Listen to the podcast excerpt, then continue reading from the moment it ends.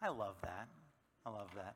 You know, it's funny, at, at the 8.30 service, we had all the, the school kids here, and uh, I asked Nate to do the children's message, and I didn't, like, connect the dots in my head. And so I asked them, like, hey, yeah, Nate, just do the children's message, and I asked the kids to come forward, and there was, like, f- like 30 or 40 kids, like, rushing to the front, and I was like, oh. but uh, he did a fantastic job with it, so it was great. All right. We, so far, we have really spent the last two weeks, and this is the third week, where we're focusing on the centrality of the gospel within the Christian faith. And we started with a reminder that we as Christians continually need to hear this message of grace and forgiveness because we continue to struggle with our own sin. And then last week, Pastor Travis focused on the harvest field outside of these walls as the DFW area is rapidly growing and there's a desperate need for church planting in North Texas. Now, today, we conclude our series by remembering that Jesus has a heart for lost people. And he's invited us into his mission of seeking them and saving them through the power of the gospel. Now, as we think about Christ's heart for the lost. I want you to, I want you to think about something valuable that you have misplaced. Maybe it was your phone or your car keys.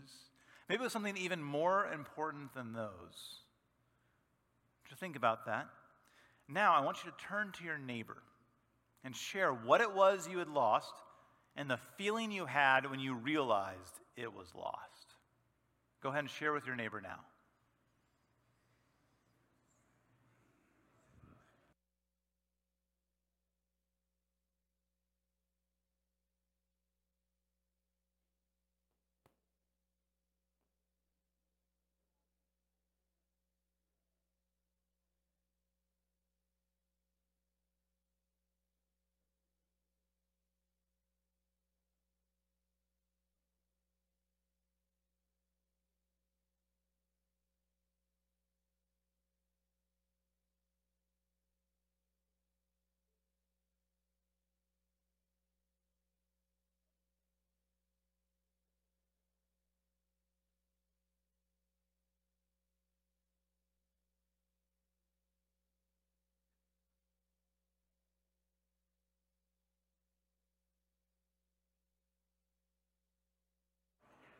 All right, let's, let's bring it back. These are great after church conversations, too, just so you know. Uh, so after church, stick around, get to know each other, share a few more, share it with a few more people. It's always fun. For me, and I think for Leah too, uh, the thing that we misplaced was when we lost Leah's wedding ring. Yeah, the, the audible gasp. yeah, we, we searched for weeks and we came up with nothing.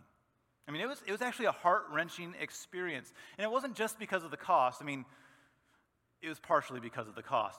But it was also because of the significance. It was because of the significance. And, and to be honest, I cried over that. Like, I lost sleep because of that. And I remember, even as we were packing and getting ready to move, I, part of me was still holding out hope that we would find it. But we never did. But that, that, that feeling, that feeling of desperation, of, of, of anxiousness, that's how God feels about his wayward people. That thing that you lost, you're like, I need to find it right now. That's God and his love for the lost. And that's the feeling that he describes to us in our gospel lesson for today is in Luke 15, Jesus tells three stories, right? The, the lost sheep, the lost coin, the lost son. But they all have the very same message that God loves the lost, that God desires the salvation of the lost. And as Christians, as we read these texts, and we, we read like the, the parable of the lost sheep, and we think, yep, uh, but I'm one of the 99 who stayed. But it's crucial for us to remember that we were once the lost one. We were the lost one who has now been found. We were dead in transgression, according to, to Rome, uh, according to Ephesians chapter 2. And we've been made alive by Jesus Christ and by the power of the gospel. because of his love and because of his compassion, he pursued us into the wilderness and wrestled our rebellious hearts to the ground and brought us back into his pasture on his shoulders. We have been saved by his grace and only by his grace. And now, as children of God, as his restored and as his beloved flock, he invites us to join him in the mission of seeking and saving other lost ones. The gospel that changed our lives, the gospel that changed our condition before God, that we're no longer under his wrath, but the recipients of his mercy, that gospel is also seeking to change our disposition toward others. So it shouts out that our sins are forgiven, and it insists that we forgive the sins of those who have trespassed against us. It comes down to this that the gospel is for Christians to hear but it is also for Christians to share. It's our calling to continue in the ministry of Jesus as his hands and as his feet, serving the needy and breaking bread with the outcasts. We've been commissioned to shine the light of Christ to a world languishing in darkness, to be his mouthpiece to a people in desperate need of truth. God has a heart for the lost, and he invi- invites us to be a people after his own heart. And yet we find two sins, really two, two sinful mentalities that hold us back from joining Jesus on his mission. Either we fail to share his heart or we fail to trust his power. And these take the form of, of mentalities. First one is the consumer mentality, failing to share in the heart of God. Think back to your conversation about, about that valuable thing that you lost. Now, if it's something that we saw as important, whether it was a wedding ring or, I don't know, Deborah shared about a stuffed animal. Um, but if you see it as important, you are going to search high and low and left and right and make every effort to seek it out and to find it because it's valuable to you. But now change that up and say, say you lost the mint that you got after lunch, right? And you misplace that, are you going to search high and low for that? Probably not. Because who really cares? It's just a mint. So you just shrug your shoulders and say, mm, oh, well, that's another one to the, to the seat cushion, whatever. But the sad truth is that we can look at lost people in our world and we can treat them more like the mint instead of like the precious creation of God. Because we easily fall into that consumer mentality.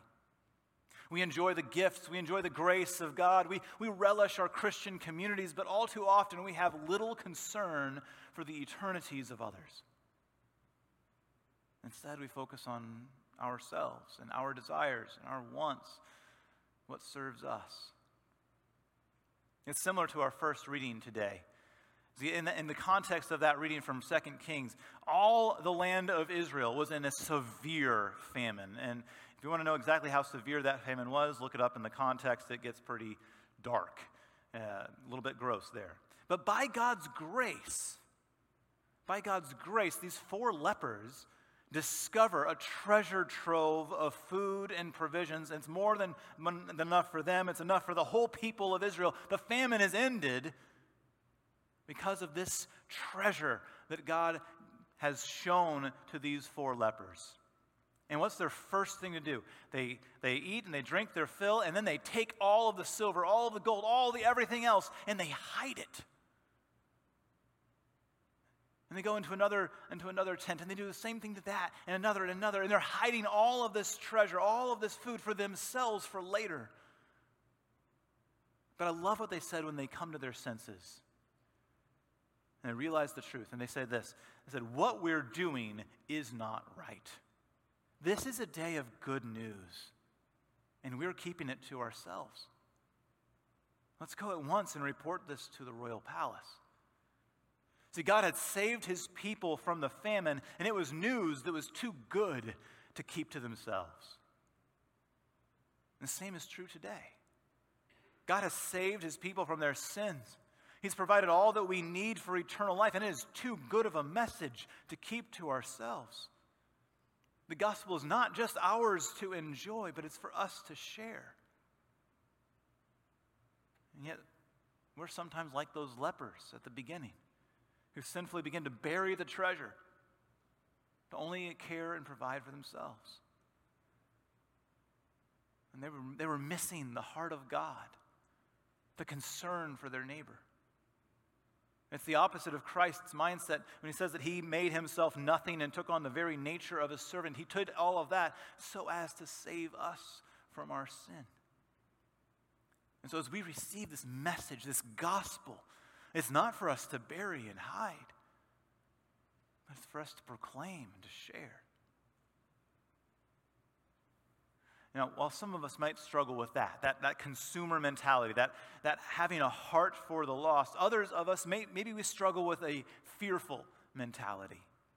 So we might have the heart for the lost, and we might long to share that good news with them, but we just fail to trust in God's power that He can do it through us. Now, whereas the consumer mentality says, and it's focused on our desires. The fearful mentality is focused on our abilities or our lack thereof. Because in this state, we take the call and the commissioning of Jesus very seriously, but we make, we make it about us. We assume that it's up to us to save the world. And the real danger here is that when we think that we have to have all the right answers and all the right training and just the most persuasive arguments, we quickly get overwhelmed. We get overwhelmed and we look at our insufficiencies and we guess, well, well like, I'm not good enough. God can't use me. I don't know enough. I'm not influential enough. I'm not eloquent enough, whatever it might be. And we say, it's better for me just to be silent. Even though God tells us in His Word that He chose the foolish things of the world to shame the wise and the weak things of the world to shame the strong. In contrast to that, we throw up our hands and we say, Yeah, but what about me? I'm not good enough for this. We claim that God can't use us. And the result is we don't even try. We don't even try to bring up God in our conversations. We don't even try to point people to Jesus or the gospel or to his word. We can be so scared of being confronted or, or being challenged on our faith that our default is just to stay silent. But compare that to what God says in His Word when He says that we are to be a priesthood of all believers. We're all to be acting as His ambassadors. But instead, we relegate this, this task of evangelism on the church planters and on the missionaries. That's, that's their responsibility. I just get to be here. What we end up doing as Christians is we start dreaming too small. We start limiting God and saying that He can't work through simple means, He can't work through simple people like us. Of course, the real problem with both of these mentalities, consumer and fearful, is that they both revolve around us, right? Our desires or our abilities. The thing is this we're not central to the Christian faith. It's not about us, it's about Him. We're not central to the Christian faith, Jesus is.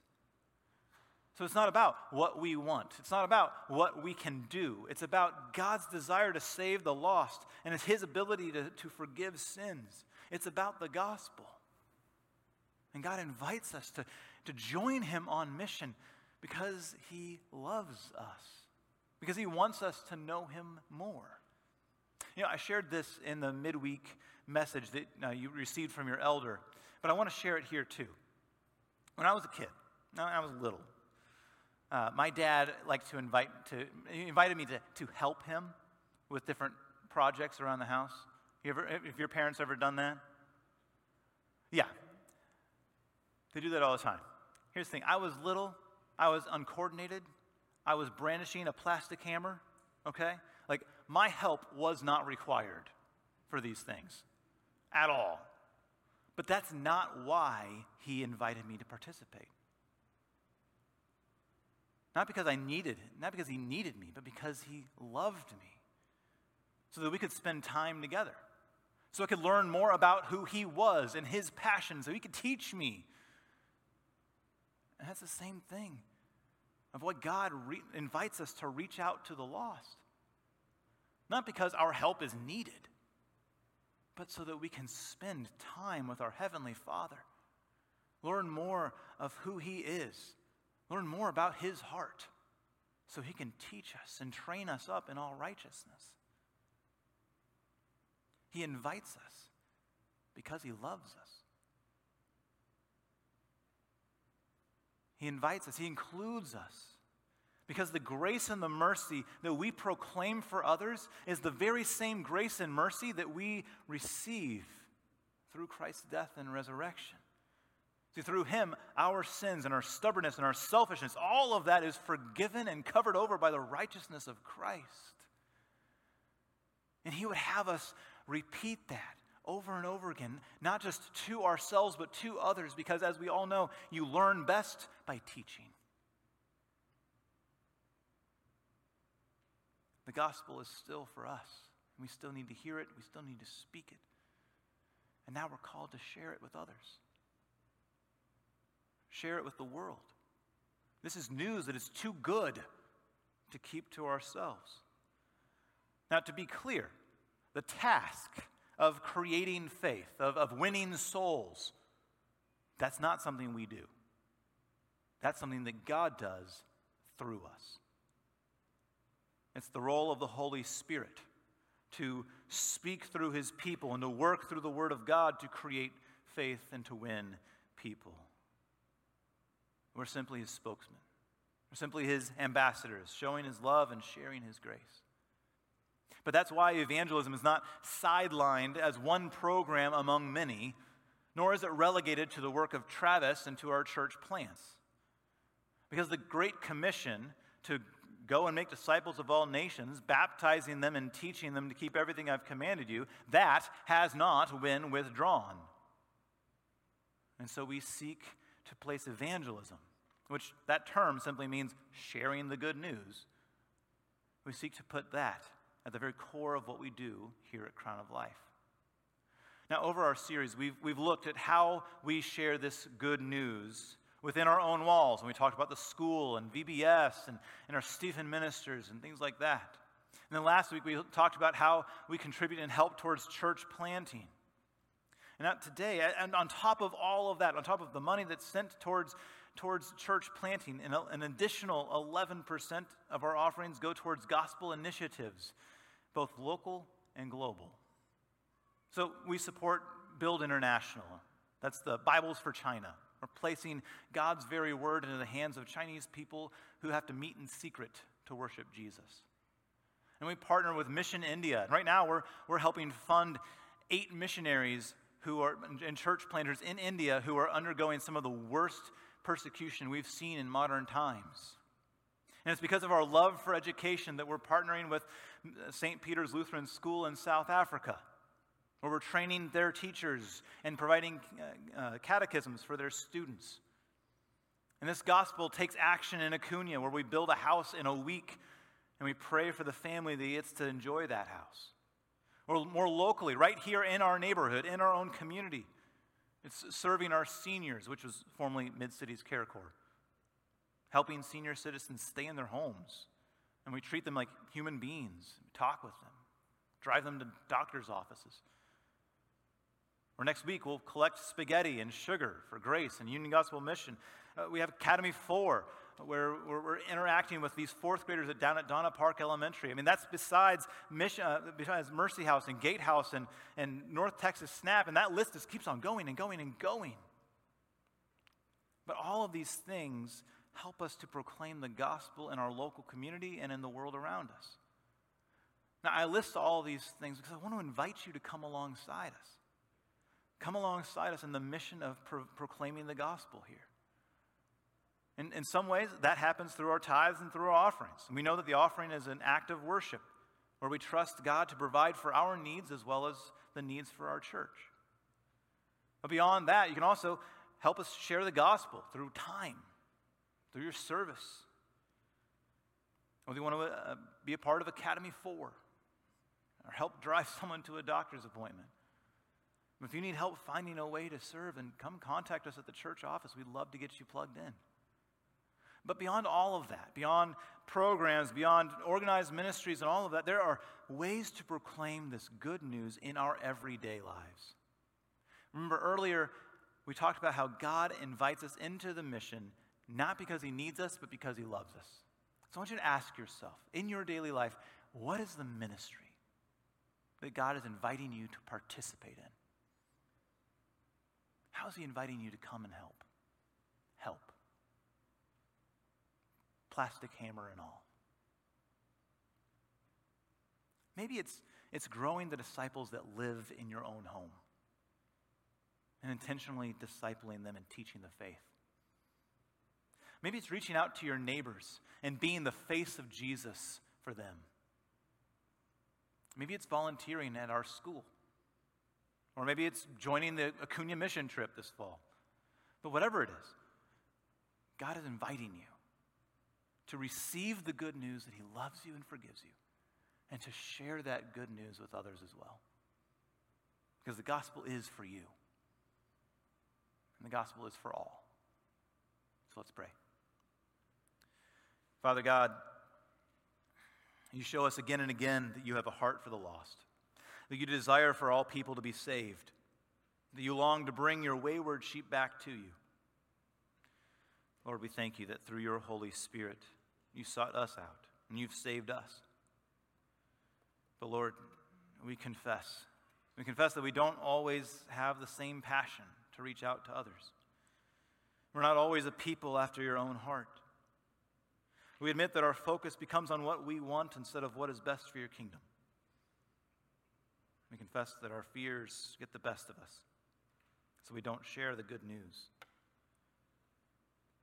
We may not be lost, Lord, but we do still wander.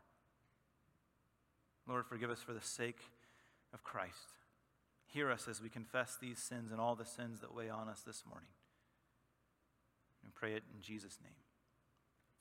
Amen. God has a heart for sinners like us, so much so that He sent His Son Jesus to be the payment for our sin. And though we struggle with sinful hearts and with selfish motives, He daily creates in us new hearts that seek after him because he has forgiven us through his blood. And now he invites us, as forgiven and beloved children, he invites us to the mission. He forgives us our sins because of his grace. So as we sing his praise, as we collect our offering, we do so in response to knowing that our sins are all forgiven. In the name of the Father, and of the Son, and of the Holy Spirit.